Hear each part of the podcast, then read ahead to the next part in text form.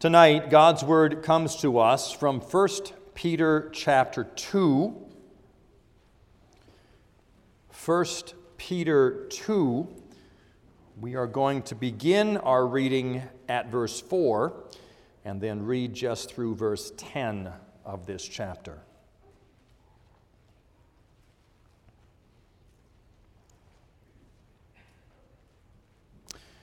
First Peter chapter 2, beginning at verse 4.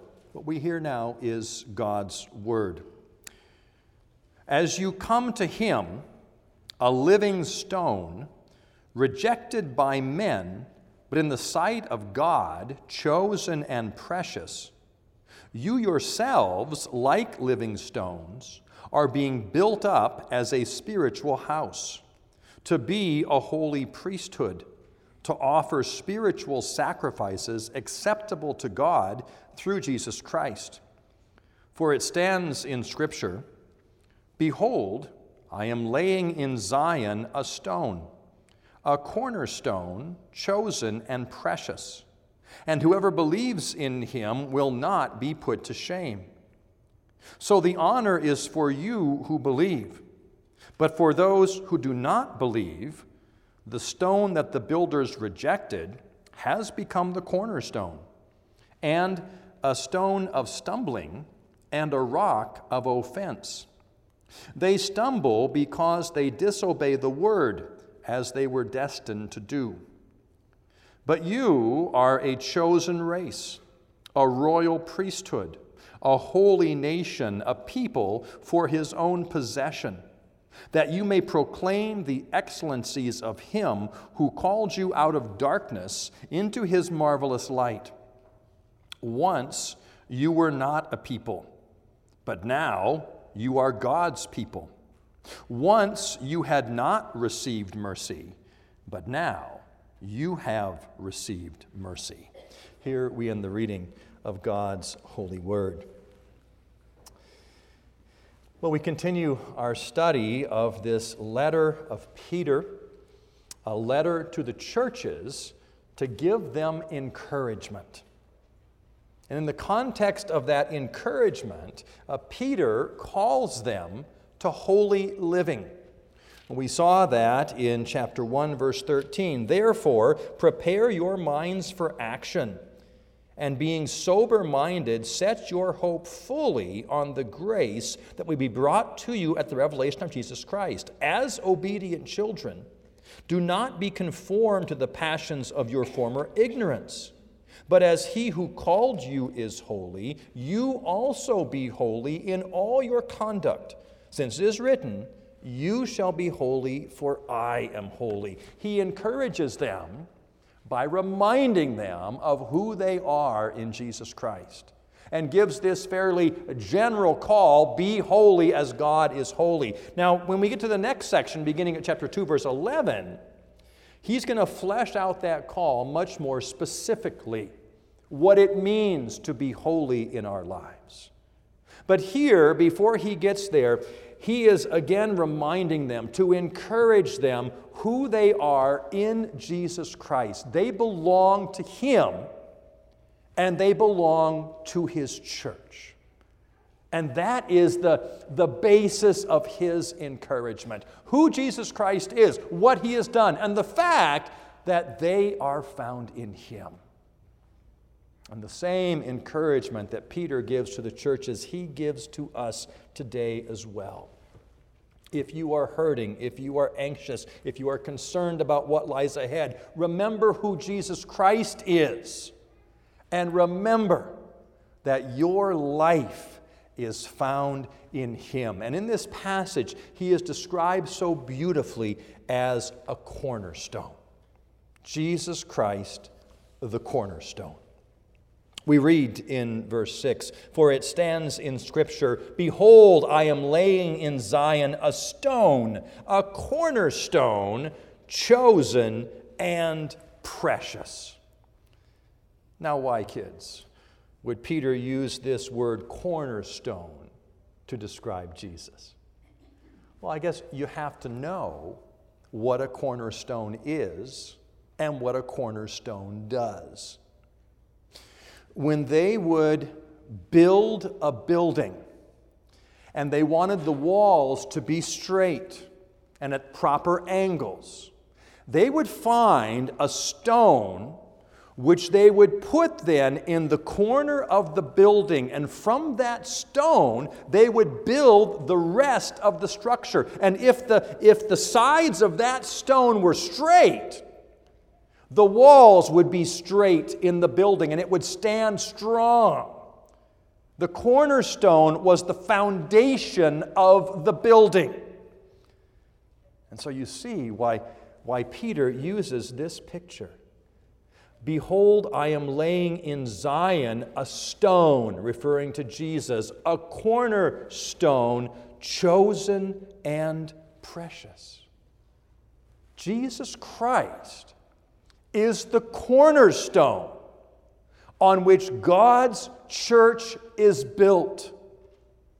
Jesus Christ, who He is and what He has done, is the foundation of the church.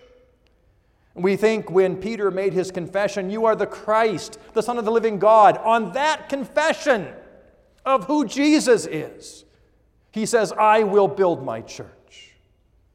Paul in Ephesians chapter 2, verse 20, talks about the, the work of the prophets and the apostles in the church, but Jesus Christ as the cornerstone. The church is built on Him. That stone, that perfect one, that righteous one, the foundation of the building. We read in verse 4 As you come to Him, a living stone. A living stone. The church is not built on a dead man. The church is not built on a dead prophet, on a dead apostle. The church is built on a living stone, not someone buried somewhere in the ground. But the church is built on Jesus Christ Himself, still living, resurrected, reigning in heaven. That is the difference between Christianity and so many other religions out there. They're based on the words of a man, a man who's now dead and gone. The church of Jesus Christ is based on a living stone the cornerstone, chosen by God, chosen and precious to Him. We read that in verse 6 a cornerstone chosen and precious. Again in verse 4, in, in the sight of God, chosen and precious. God establishes His church on His own Son. Is there anything more precious than that? God does not establish his church on any prophet, on any apostle, on any angel. God establishes his church on his precious, the one in whom he is well pleased. He is the foundation, he is the cornerstone, he is the reason the church exists. And if he is precious to God, he should be precious to us as well.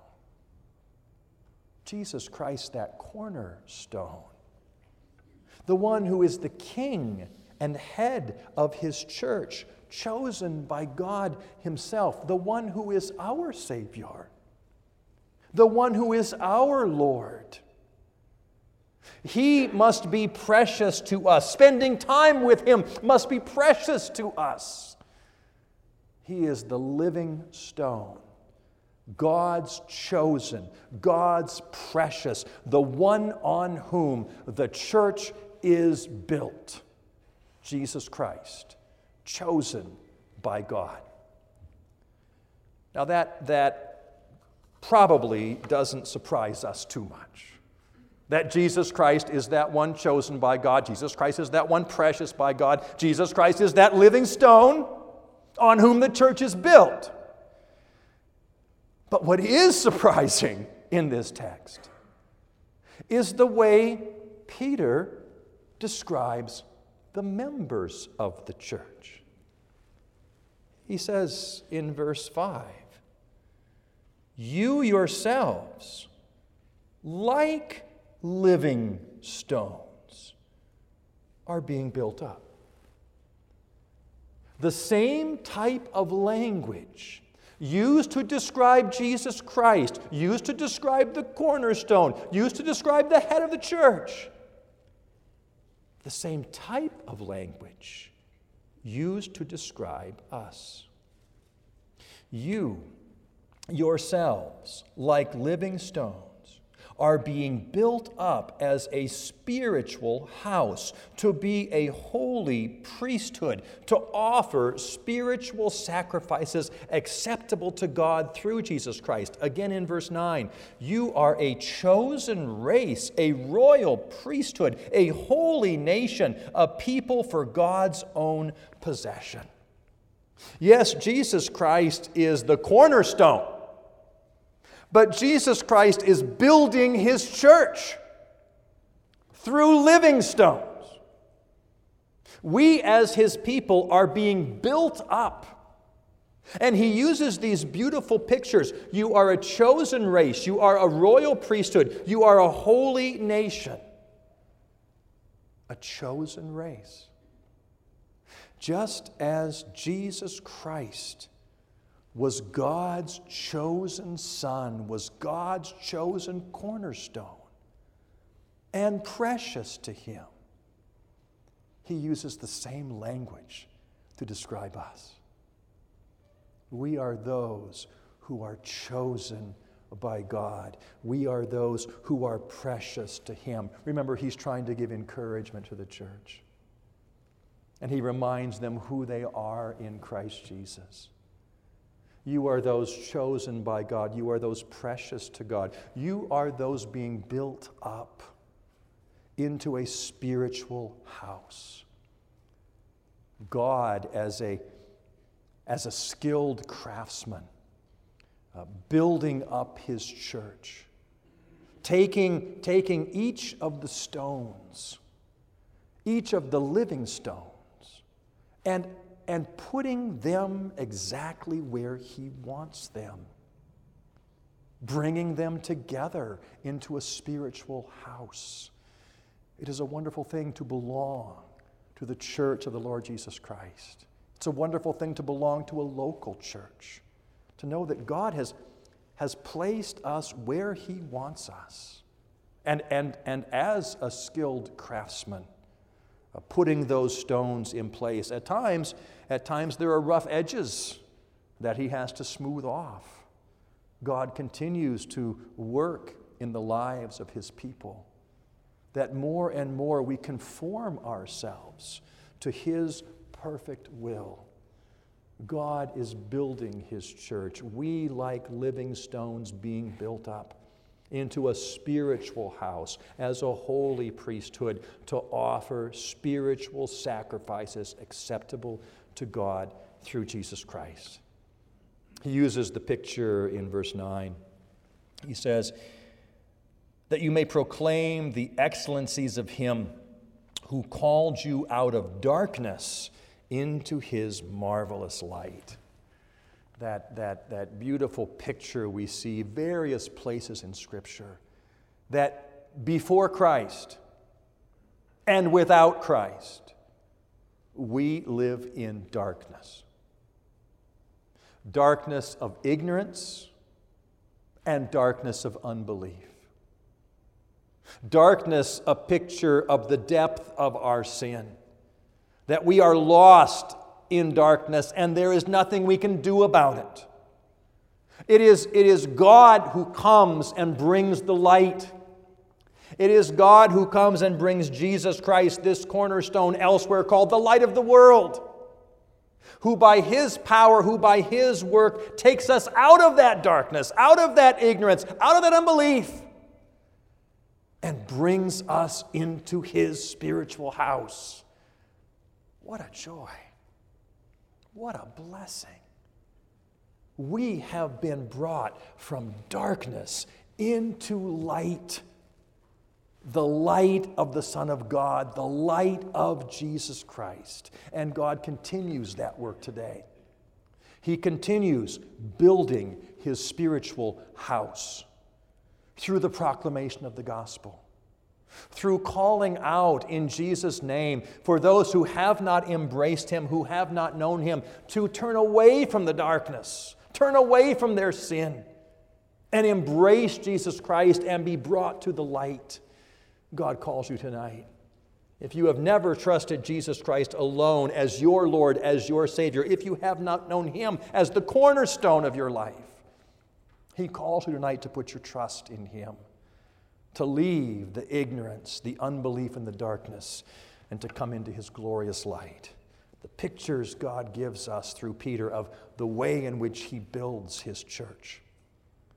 And then in, in verse 10, still talking about building the church, he picks up um, other Old Testament imagery. Perhaps we don't catch it right away. Uh, verse 10 Once you were not a people, but now you are God's people. Once you had not received mercy, but now you have received mercy. What do I mean? He's picking up Old Testament language. He's picking up imagery from the prophet Hosea. Remember, kids, about a year and a half ago, we did a series on the minor prophets, and the first one was Hosea. The story of Hosea, who was called to marry an adulterous woman, and God gives that marriage some children. And one of the children that is born to Hosea and his wife is a daughter whose name is Lo Ruhama. It means not having mercy.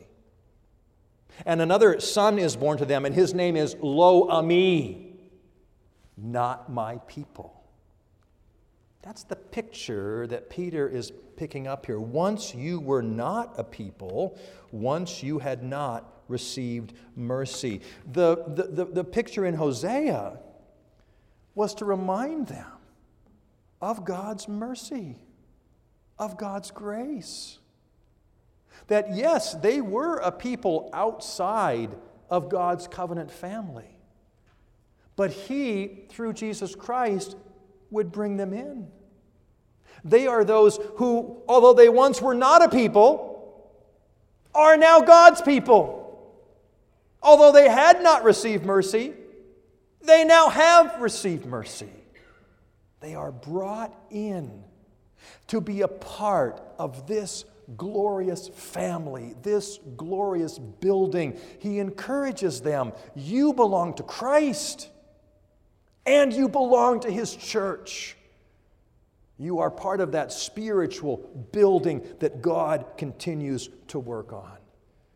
He says that they are a chosen race, a royal priesthood. Again, Old Testament language. A royal priesthood. Notice what he says You are a royal priesthood. In the Old Testament, there were a particular group of people who were called to be priests. Now he says, You are. All of you are. All of you are called to offer sacrifices, living sacrifices, spiritual sacrifices, appropriate to God. Not sacrifices to take away your sins, but sacrifices of thanksgiving. Offering your lives that you might be pleasing to God because of what he has done for you. And he's going to spell that out in the rest of this letter, particularly what does that look like, a pleasing sacrifice, something acceptable to God. But he says, You're called.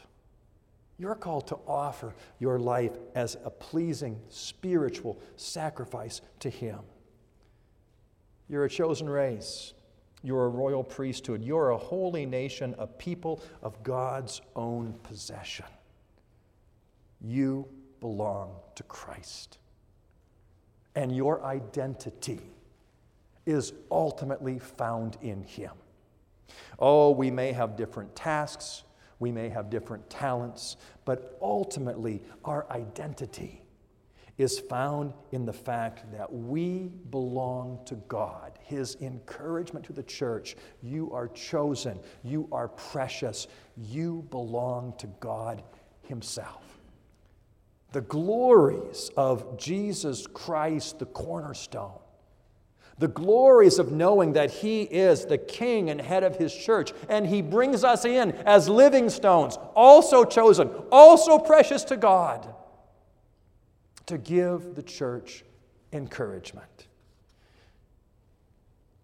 But with that church being encouraged is also a word of warning.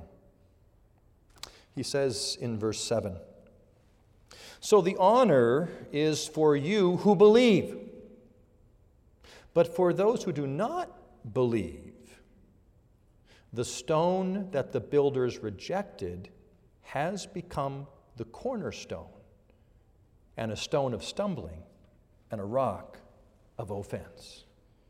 The stone the builders rejected has become the cornerstone, a quote from the psalm we read earlier tonight.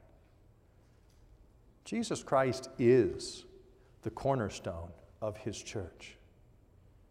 And for those who reject that, for those who mock him, for those who do not believe, they will one day be called to account and they will see that this one who they rejected, this one who they would not put their faith in, is now shown to be who he is the cornerstone, the foundation of the church.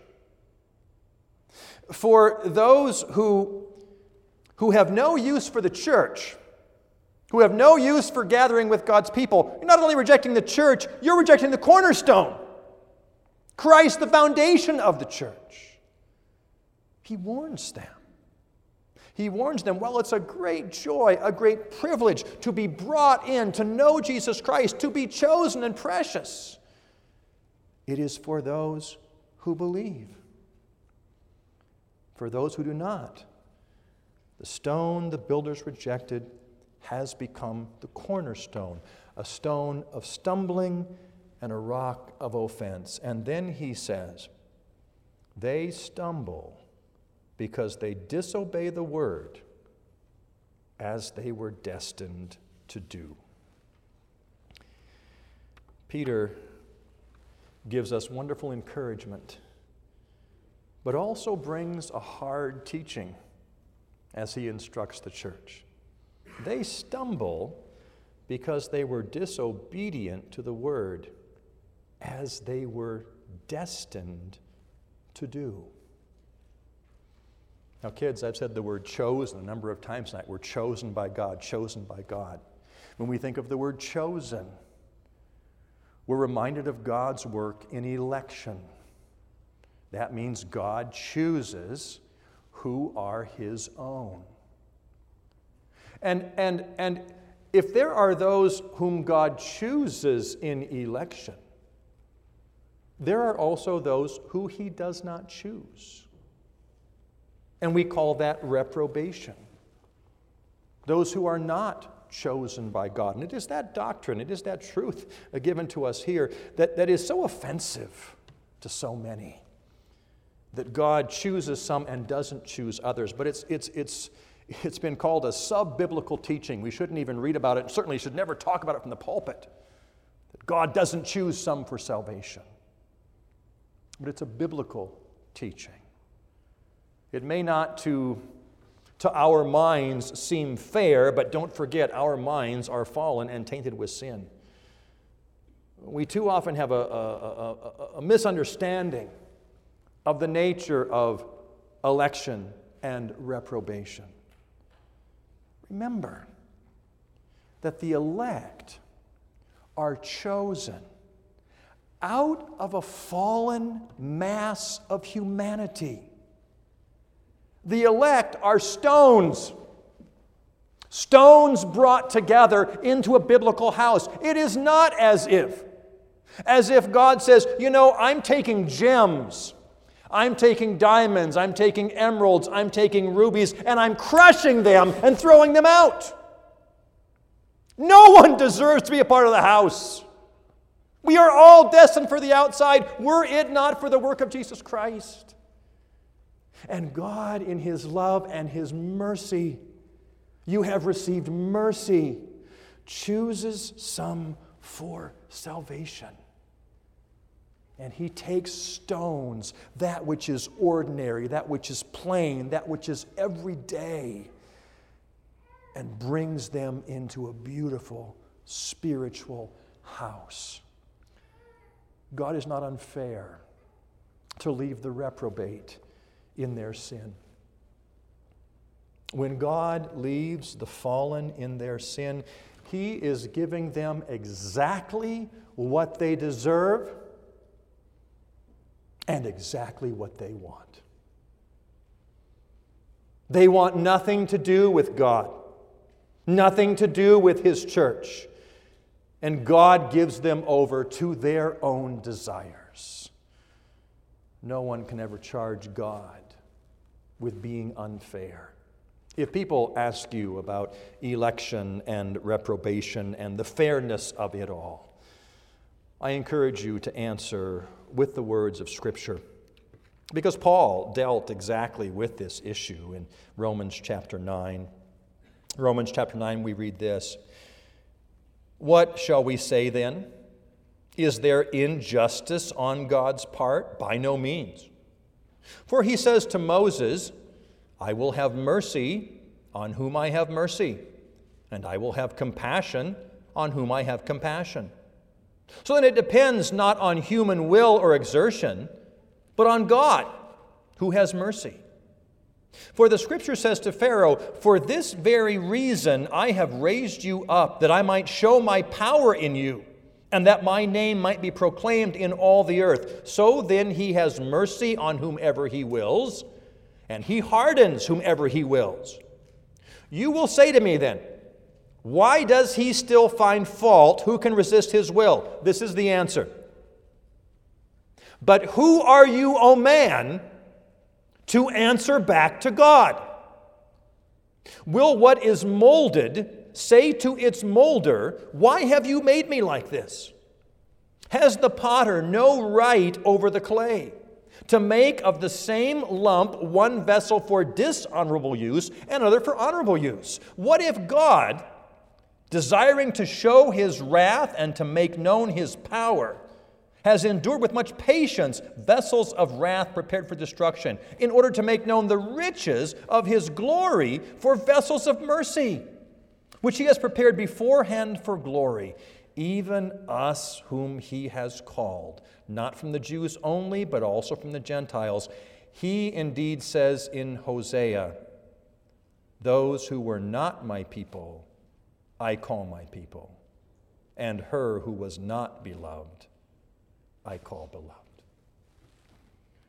When people claim that God is unfair, that God is unjust in election and reprobation, who are we? Who are we to answer back to God? The infinite, the almighty, the great creator of all that there is. If we cannot understand the, the intricate ways of God, does that surprise us? We are creatures. We're created. We're limited. No, we simply say with the scriptures, who are we to question the perfect plan, will, justice, and mercy of God. The warning goes out.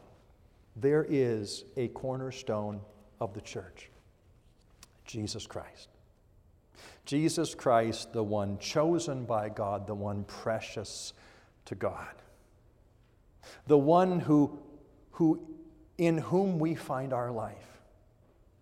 He is the cornerstone. We, like living stones, are being brought into this spiritual house, built up as the people of God. It's a wonderful blessing. It's an encouragement to us as God's people.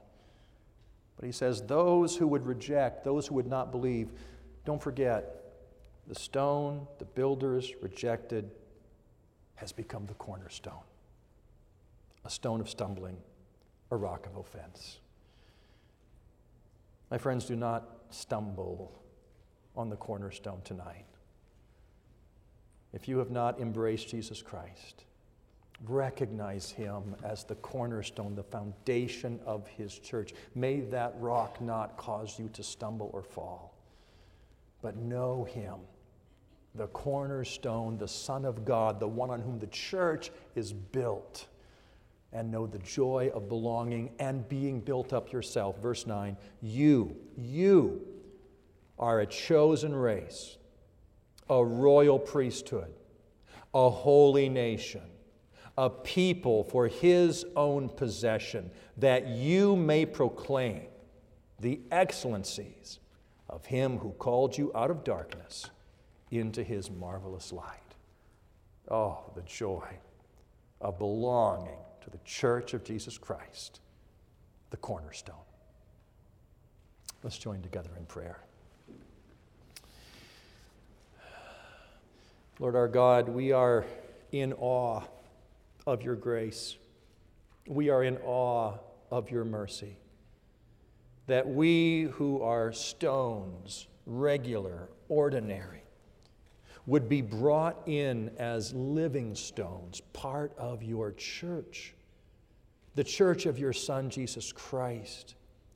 Oh Lord God, may, may it be that who we are in Him is our encouragement. We might be going through trials, might be going through difficulties, and yet we belong to you. And we belong to your Son. And we, like living stones, are being built up. Help us, Lord God, to trust you, to find our hope in you, and to know that in you is everything that we need.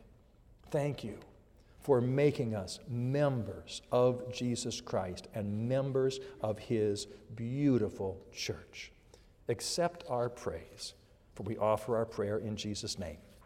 Amen.